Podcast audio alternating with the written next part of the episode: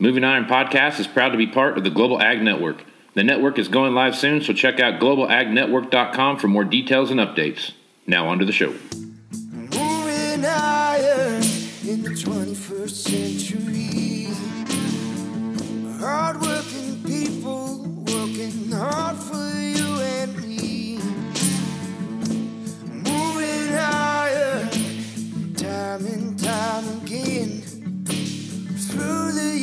you'll find us here.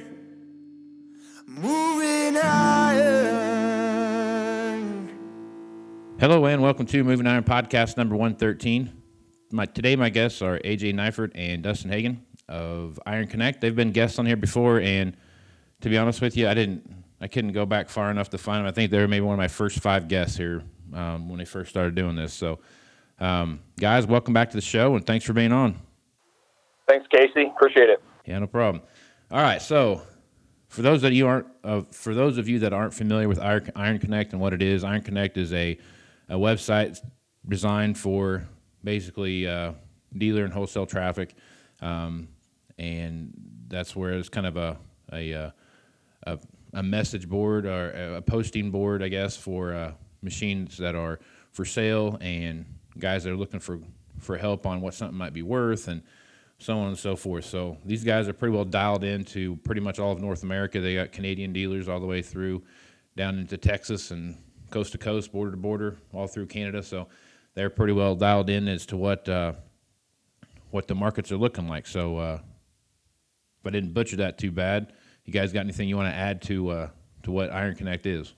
No, I think you've uh, you've pretty much summed it up. So basically, what we do from a thirty thousand foot view is we've created a marketplace for equipment dealers, regardless of brand, uh, to come together to buy, sell, trade, you know, equipment and parts on a private wholesale network. So you have to be a dealer to be on board. We don't let any end users on, so everything that comes on is is wholesale, and then turn around and uh, be able to have some margins to, to make some money to the end users.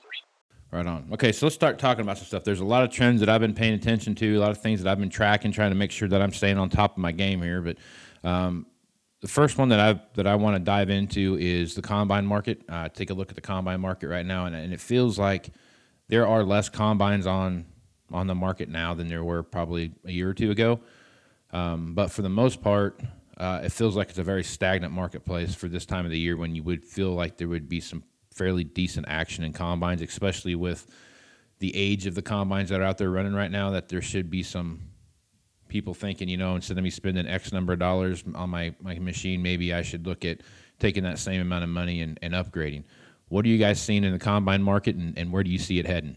Yeah, so I think you know, in looking at our data, Casey, that was one of the things we we noticed um, studying kind of the end of quarter three and in the quarter four. We saw a real uptick in the amount of combines that were posted. Dealers looking to wholesale those machines. It was up 30 to 40 percent over last year. Um, but what we didn't see on the flip side was we didn't see a comparable trend of dealers looking to buy coming up. And so, um, you know, combines definitely seem to be stale, um, and we have uh, you know a lot of dealers that are that are commenting that that's making them nervous. Um, one of the things we're hearing out there up in, in Western Canada, uh, there's a there's a sale actually going to happen today, a Ritchie Brothers auction, and there's going to be 59 combines on that sale, uh, 56 of which are John Deere combines, 25 of those are S690s, and that's making a lot of guys nervous. And what's going to happen? Um, you know, that's going to end up with 59 fewer fewer buyers walking into a dealership. And so, yeah, I think the combine market is stale, and, and guys are a little nervous about what's going to happen here at the end of the year. Have you noticed that trend throughout the year, or do you think it's just kind of a slow, slowly been compiling to what you see now? Yeah, you know, as far as kind of a year over year comparison, the, the trend was kind of on track for what we've seen before, uh, up until, again, um, kind of the beginning of the third quarter and, and coming into the fourth quarter. And so, um, you know, our, our numbers showed that it was it was kind of where we had seen it before, but now we really saw that spike, um, and it's, it's shifted over the last three to four months. Is it more Class Eight, Class Nine stuff that's piling up, or is it more, um, is it more Class Seven stuff? Like, what do you see that that that kind of that that pile up happening? Yeah, I would say it's more the Class Eight and the Nine stuff. I mean, when we talk about things that are getting posted, when we see the uptick, that tells us that dealers have more of these that are on the market. They're trying to find homes for them. So when they are posting them out on our site, they've exhausted those retail options. They're not getting activity. Um, and then it comes onto the wholesale market probably before it tries to hit before it ends up on an auction. But yeah, we're we're seeing more of the eights than the nine stuff. How about front end equipment? So you start taking a look at like corn heads, flex drapers, those kind of things. Um, where are you seeing some some similar action there? do you think, or is there more guys that are updating that stuff and, and trying to get by with the combine they got? Yeah, I think you know it's not. It's following the same trend as as the rest of um, the equipment. There's maybe a, a little bit difference. It's, it's but it's not as pronounced as we've seen the the combine data. Um, you know, and that just could be a result of what we're what we're getting on the market. But we weren't seeing the difference, the spike like we saw with overall machines. Yeah, and I kind of feel like that too. One of the things that I, I am paying attention to that, and and uh, maybe it's me just being paranoid, and sometimes I feel like I'm overly cautious on certain things, but the one thing I've been watching and been paying attention to for the last couple years, and just trying to see how it's going to play out with the with the number of, of machines that were produced 2012, 13, 14, and how that looked, and the number of machines that were produced in 15, 16, 17, and you know 18. Uh, that late model, low hour stuff is hard to come by. Um, that mid level stuff is even harder to come by, and it's pretty much a giant gap till you get to the 3,000 plus hour machines. Um, on are you guys seeing that? I mean, it feels like to me there's a there's a a fairly decent amount of equipment in that zero to 500 hour range, whether it be a tractor or a combine, whatever you might be talking about. And then you don't have a whole lot once you get past about a thousand hours. And then when you get to, uh, you know, 1500 hours, it kind of really falls off. And then there's, you really don't see much out there till you get to that, that 2500 hour combine or that that 3,500 hour tractor, and then it starts to pick back up again as far as population goes. Do you see? Do you feel that when you look at your website, or do you? Or do you is that just something I'm making up? No, our, our data would certainly support that. Um, you know, we see this in what you know our pre-trade offers. So those units that customers are coming in trying to trade to the dealer, um, we see mainly there being two kind of areas that that late and low stuff, um, which tends to be those competitive units. So a case dealer is working to flip the John Deere guy out of his tractor, and it's a 2017 with 250 hours on it. Um, that tends to be a lot of the late low. We then see a major shift towards exactly what you're talking about, those machines that are, are the higher hour stuff, um, 2,500, 3,000 hours. So there's a big kind of, those are the two main chunks that we see on those pre-trade offer pieces of it. Um, the, the units that do fall in between that the, the one to 2,000 hour machines, those tend to get some real strong bids and, and, and do quite well just because there's guys that, like you're saying, have holes in the inventory mix and they're needing to fill those gaps. And so those are great options for them to do that. But no, our, our data would certainly align with what you're feeling, uh, you know, seeing some of those things where a lot of those 12, 13, 14 hour machines are coming back with some pretty high hours on them. When I take a look at the market now, I do feel like it's a lot like, uh, kind of a repeat of 2010, 2011, um, where you had it was kind of the, is the ramp up into in the, into the huge grain markets we had that ran through 12, 13, 14. You know those those massive massive upticks there we've had, and it was a uh, it was but everything was on the other end of the spectrum. Everything was that late model, low hour stuff because everybody was trading their stuff every year. You know, and there's a pile up there. Do you feel like there could be a a pre- I mean, obviously there's going to be a premium on the on the late model low hour stuff. But how do you think that's going to affect the stuff that is on the other end of the spectrum? You know, you, are looking at 350, 400,000 dollar used combines, you know, 350,000, 300,000 dollar full drives, 300,000 dollar row crop tractors, and then you have this like massive drop off to a $70,000 9770 you know, I mean, how do you think that? How do you think that spread is going to work, and how's that balance going to come out? Uh, I guess if we had the, the, the exact answer to that, we'd uh, we'd be worth a lot of money. I don't know. we, we, we maybe don't have the, uh, the magic eight ball on that. Well, I was hoping you had it because I wanted it so I, I could get it. yeah, yeah, that's that's the million dollar question. Uh, certainly uh, that that's the problem I think everybody's dealing with. I, I wish I had the exact answer for you, but I, I don't think we'd uh, we can quite give you that. Yeah, I'm kind of worried about the fact that there's going to be a uh, a premium. Obviously, there's going to be a premium on the late, model, low hour stuff, and I think some guys are going to jump the proverbial shark a little bit here, and and put too much money in some of that stuff uh, until they really see how that market's going to settle out. Um, I just, man, I'm just worried about. I worry about the price of used equipment and where it's going in that gap because there's nothing in the middle. It's either you want to. It really feels like either you're buying a three hundred or four hundred thousand dollars something, or you're buying a hundred thousand or a, a fifty thousand dollars something. And there's that gap in the middle. Just there's not a lot there in that space. Yeah, I, I think some people are trying to, you know, obviously there are some things that were you've got some pieces that maybe you're you're into or too much, or you're looking for to find that. You know, we are seeing some guys do some swapping. Um, you know, some people are more more more prone to horse trading than others, but knowing, hey, here's my pro, here's my inventory right now. Here's here's where I'm heavy. Here's where I'm not, and, and trying to go find and just trade their way into making a better product mix across the board. Um, you know, it doesn't solve every problem, but does it make the inventory a little bit more marketable and, and fill in some of those gaps? I think that's that's probably one of the ways around it um, that we're seeing some guys have some success with. So if I'm a if I'm a dealer listening to this right now and I'm not on Iron Connect, which I don't know if there's any dealers out there that aren't on Iron Connect, and that would shock me if there weren't. But um, if you're not on this pro, if you're not on this uh, platform, folks, you're uh, it's the best money you're ever going to spend because it opens you up to just a sea of of opportunity to do what just like what they were talking about there, what AJ was talking about, going out there and and horse trading and, and getting your way to what you need in your inventory. We do it all the time, all the time. Aaron and I do that all the time here. Uh, mostly Aaron more than me, but um, we do it. Uh, we do it all the time, and it's it's the best way to do it. So if I'm a dealer and I'm listening to this, AJ and Dustin, give me an example what I'm going to find on that website.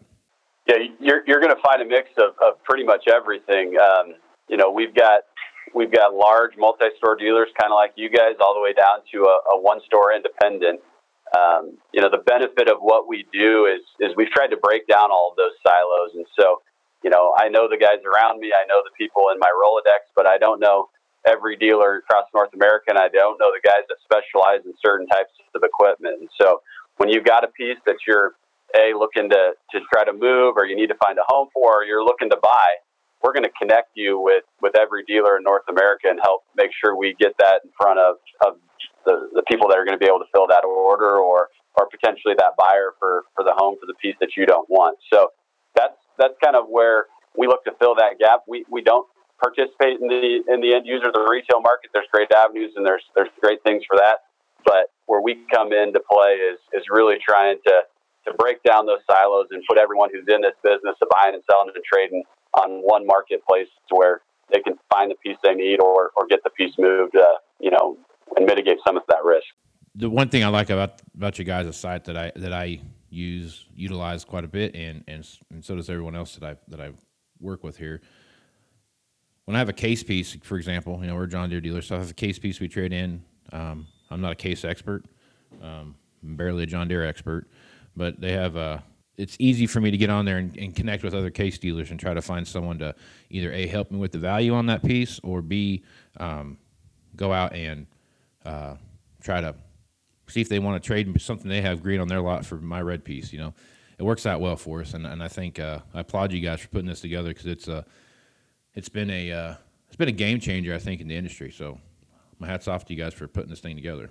We uh, we certainly appreciate that. All right, so let's talk about the four wheel drive market here a little bit. That's the other other end of the spectrum of machinery that, that I have a little bit concerned about. So I'm looking at the four wheel drive market, and I, my opinion, in the last two years, the four wheel drive market's been a pretty stagnant thing.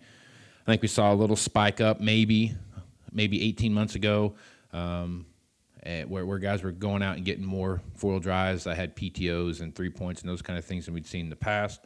Um, what's your feel for the four wheel drive market, and how do you see it shaping up?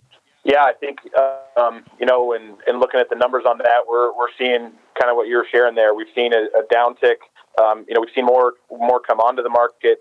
um, from a guys trying to wholesale them standpoint, but we're not seeing people looking for them from a, from a one to buy standpoint or even from a pre-trade offer. You know, we're typically going to be looking at the whole high horsepower um, category. Now, our, our mix usually ends up being a lot of a lot of four wheel drives, but there, you know, that's what we're seeing on on our data. Um, you know, obviously there's still some end of year left to see what happens, but um, our numbers are showing that same kind of a 25 to 30 percent um, difference in what we would have saw last year.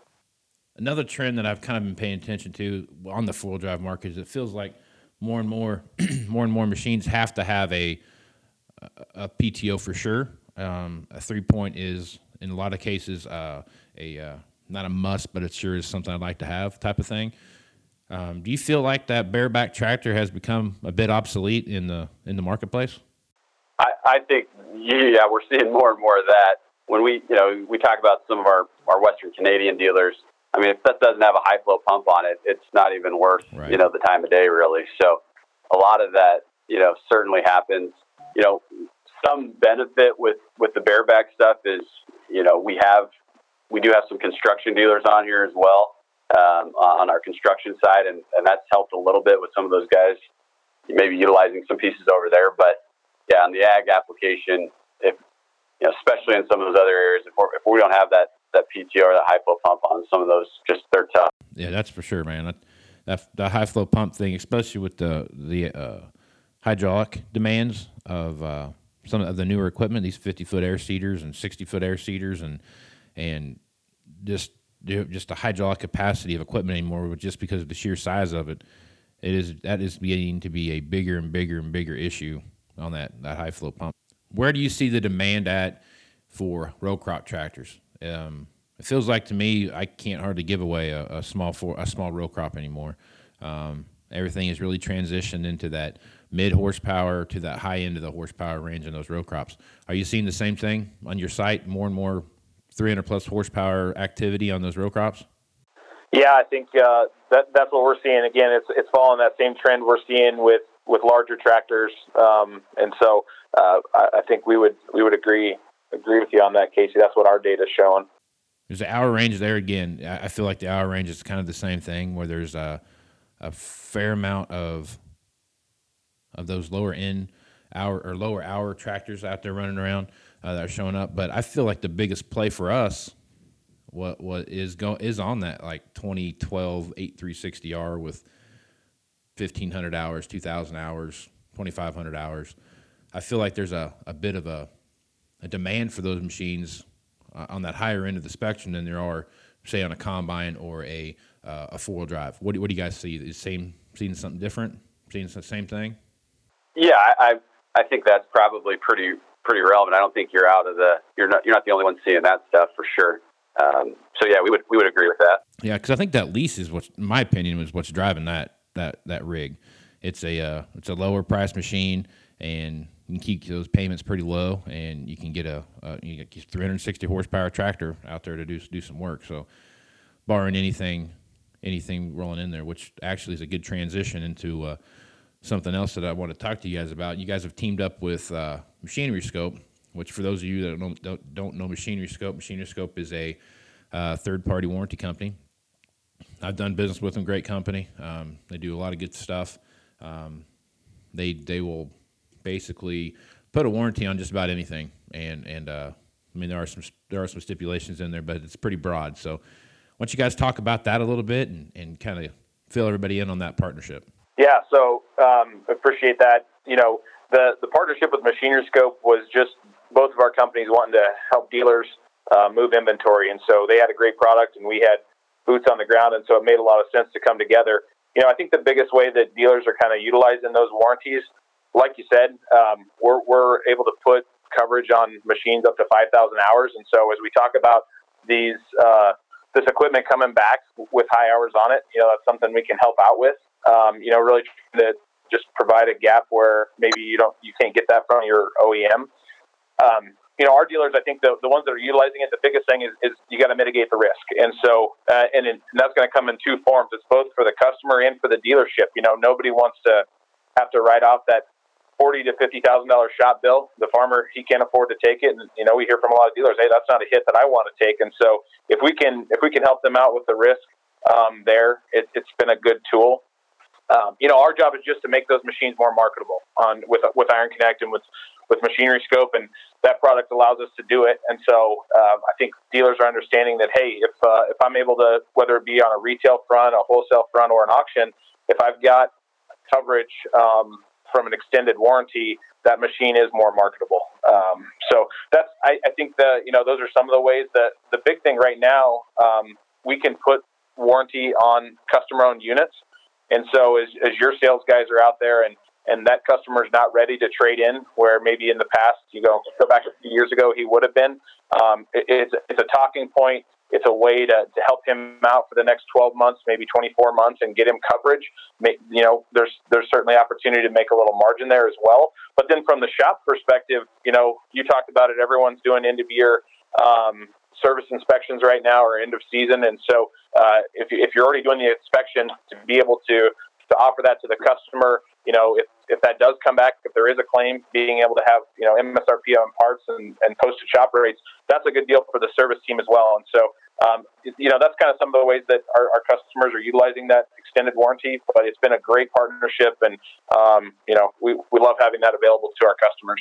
One thing I would definitely want to try to get implemented here is, is that, that winter service deal. You know, it's a, it's a pretty simple thing, simple season of use um, kind of deal. We can wrap it into our winter service program. Got to bounce this off of all the powers that be and, and get everybody's buying. It. But to me, it makes a lot of sense. You know, a guy comes in, he's not going to trade his machine in. I can say, hey, I tell you what, just for peace of mind, we're going to do all these things like that. And if you do all these things, then you get this warranty over here for the year, and it covers all the major components of the powertrain. And, you know, you drop an engine today, you're going to looking at thirty grand, forty grand. Some of these, even some of these bigger tier four engines, I don't care what what company you are, what, what manufacturer you are, sixty to eighty thousand bucks to get one of those engines replaced, you know, and that's that's a pretty healthy bill to have kind of pop up on you all of a sudden, you know, a small house come come flying at you uh, on on some of the stuff. So um, I think it's a must. I think it's a it's a one of those things when you start talking to your customers, you know, talking about taking care of the customer, offering that to them to me makes tons of sense and it's a, it's kind of a no-brainer when you think about it especially for what it costs. It's not it doesn't cost an arm and a leg to put that on there. It's pretty it's a pretty reasonable amount of money for that peace of mind. Yeah and those those quotes i mean we can run those things. Those are completely free. Those quotes are going to stay good for 90 days and so if you have you know if anybody has any of those units they they want to get some coverage on or they're curious to see what that is you know they can go to the, their iron connect site and they can click on the Machinery Scope logo there. They can go to machineryscope.com and get any of those quotes, and we can we can do those all for free. But you're, you're right. Nobody nobody wants to take that thirty, forty, fifty thousand dollar bill. Uh, the grower doesn't, and the dealership doesn't either. So this is a way to kind of protect both sides. Absolutely. So another thing that on the machinery scope side that just popped up, I wasn't even aware of this until uh, you guys were out the Las Vegas uh, Moving Iron Summit. That there is a a finance arm of that. So talk about that a little bit. Yeah, so there's some some more stuff we're going to be rolling out here over the uh, next month or two on that. But what we've been able to do is is put together a portfolio of lenders to to really go out and help customer, you know, help our dealer customers out with with making sure that every deal gets financed. So everybody has some options and all that, and, and that's great. And we're not looking to replace any of those, but if you have a customer that's maybe suffered some some credit setbacks or you know, we're just looking for some different options out there on the market.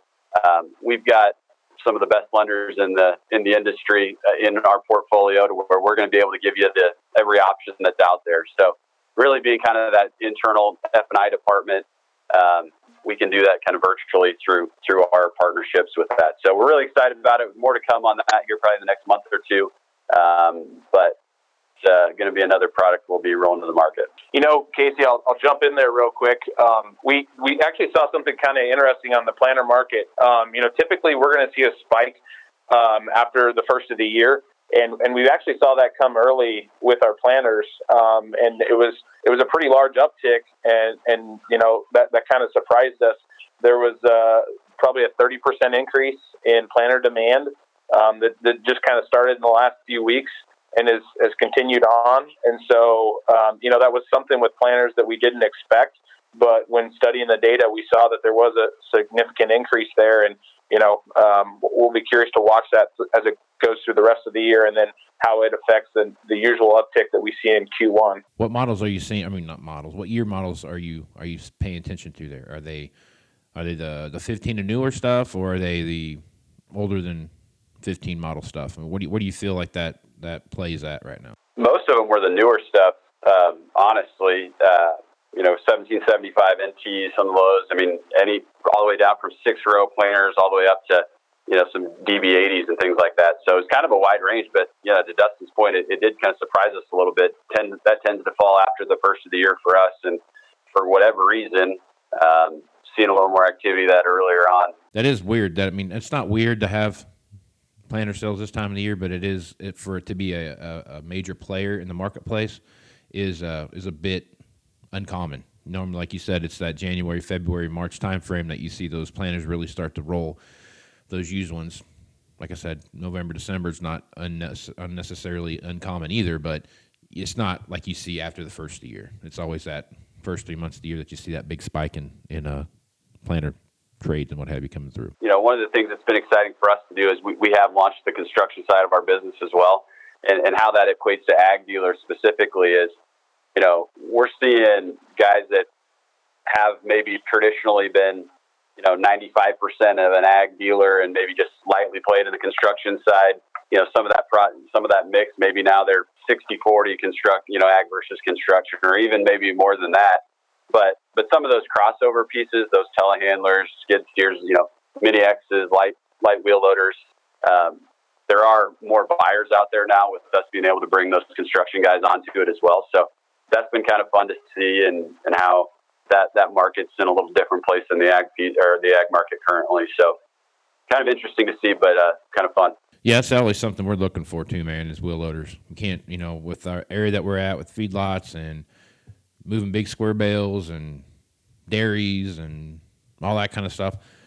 The wheel loader is becoming a bigger player on the farm than it's been in, well, not just the farm, but in, in big production ag um, than it's been probably in the past. There's always been a place for wheel loaders on the farm, but it just feels like it's getting to be a bigger and bigger and bigger and bigger part uh, of, the uh, production ag side. So um, definitely going to be checking that out and, and, and, looking into that. You you are right though. There is a place for that that ag dealer that that dabbles in the construction side of the business.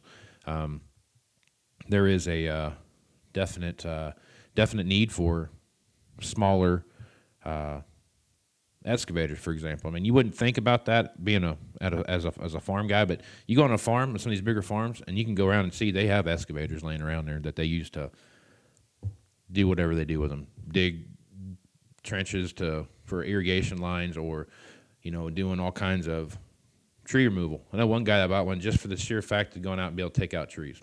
It doesn't use it for anything else other than that. It just sits out there, and when he needs to go dig up a tree or open up a pasture or something like that, his hired man goes out there for a couple days and clears out the trees so they can go out and, and turn it into a, a, production field. So there is a uh, there's a lot more play in in the uh, construction side of the business than what people really think when it comes to ag. We've been you know we've been traveling around dealership to dealership, driving by farms for the better part of the last 12 years, and uh, you see a lot more yellow equipment on uh, on those farms than than we ever did. You know, even even 12 years ago when we started. I knew a guy once that took a haul truck and just filled the bed up with grain and then drove it back to wherever his dump pile was and just dump it and then they would just then put it into the bins after that you know so they were but i mean think about 35 tons worth of grain going out of a haul truck i mean you can put that's a that's a hell of a grain cart that's got to be good on those county oh, roads yeah, a, it was a it was a gym so i was but it was a. Uh, he's also one of those big farmers that kind of owned all the ground kind of contiguously, so he didn't really care too much, I guess. So one giant driveway, I guess, is how he looked at it. But it was a good times there. But anyhow, guys, I appreciate you being on. And if folks wanted to reach out and get a hold of you or talk to you about machinery scope stuff, what would be the best way to do that? Yeah, so I think the best way, you know, if you're not already in touch with one of our reps, go to ironconnect.com and, and you can reach out to AJ and I both have our contact information on there. Um, obviously, on the Machinery Scope website, um, you can contact those guys. Uh, you, you, know, we're happy to help with that too. But the, you know, on their site, there's ways you can submit a quote really easy right on their site. uh, or give them a call. Happy to deliver that over the phone. So, um, you know, ironconnect.com and, and machineryscope.com. Um, we should be able to, to answer any of your questions. Well, AJ and Dustin, I appreciate you guys being on, and uh, thanks for being such a support of mine throughout the years here, and uh, hope to uh, continue that relationship. And uh, we'll talk to you again next time. All right, thanks, Casey. Thanks, Appreciate Casey. it. Well, that's going to do it for this edition of the Moving Iron Podcast. Remember, if you want to continue any of these conversations, you can hit me up on Facebook, Twitter, or Instagram at Moving Iron LLC. You can also send me an email at movingironpodcast at movingironpodcast.com.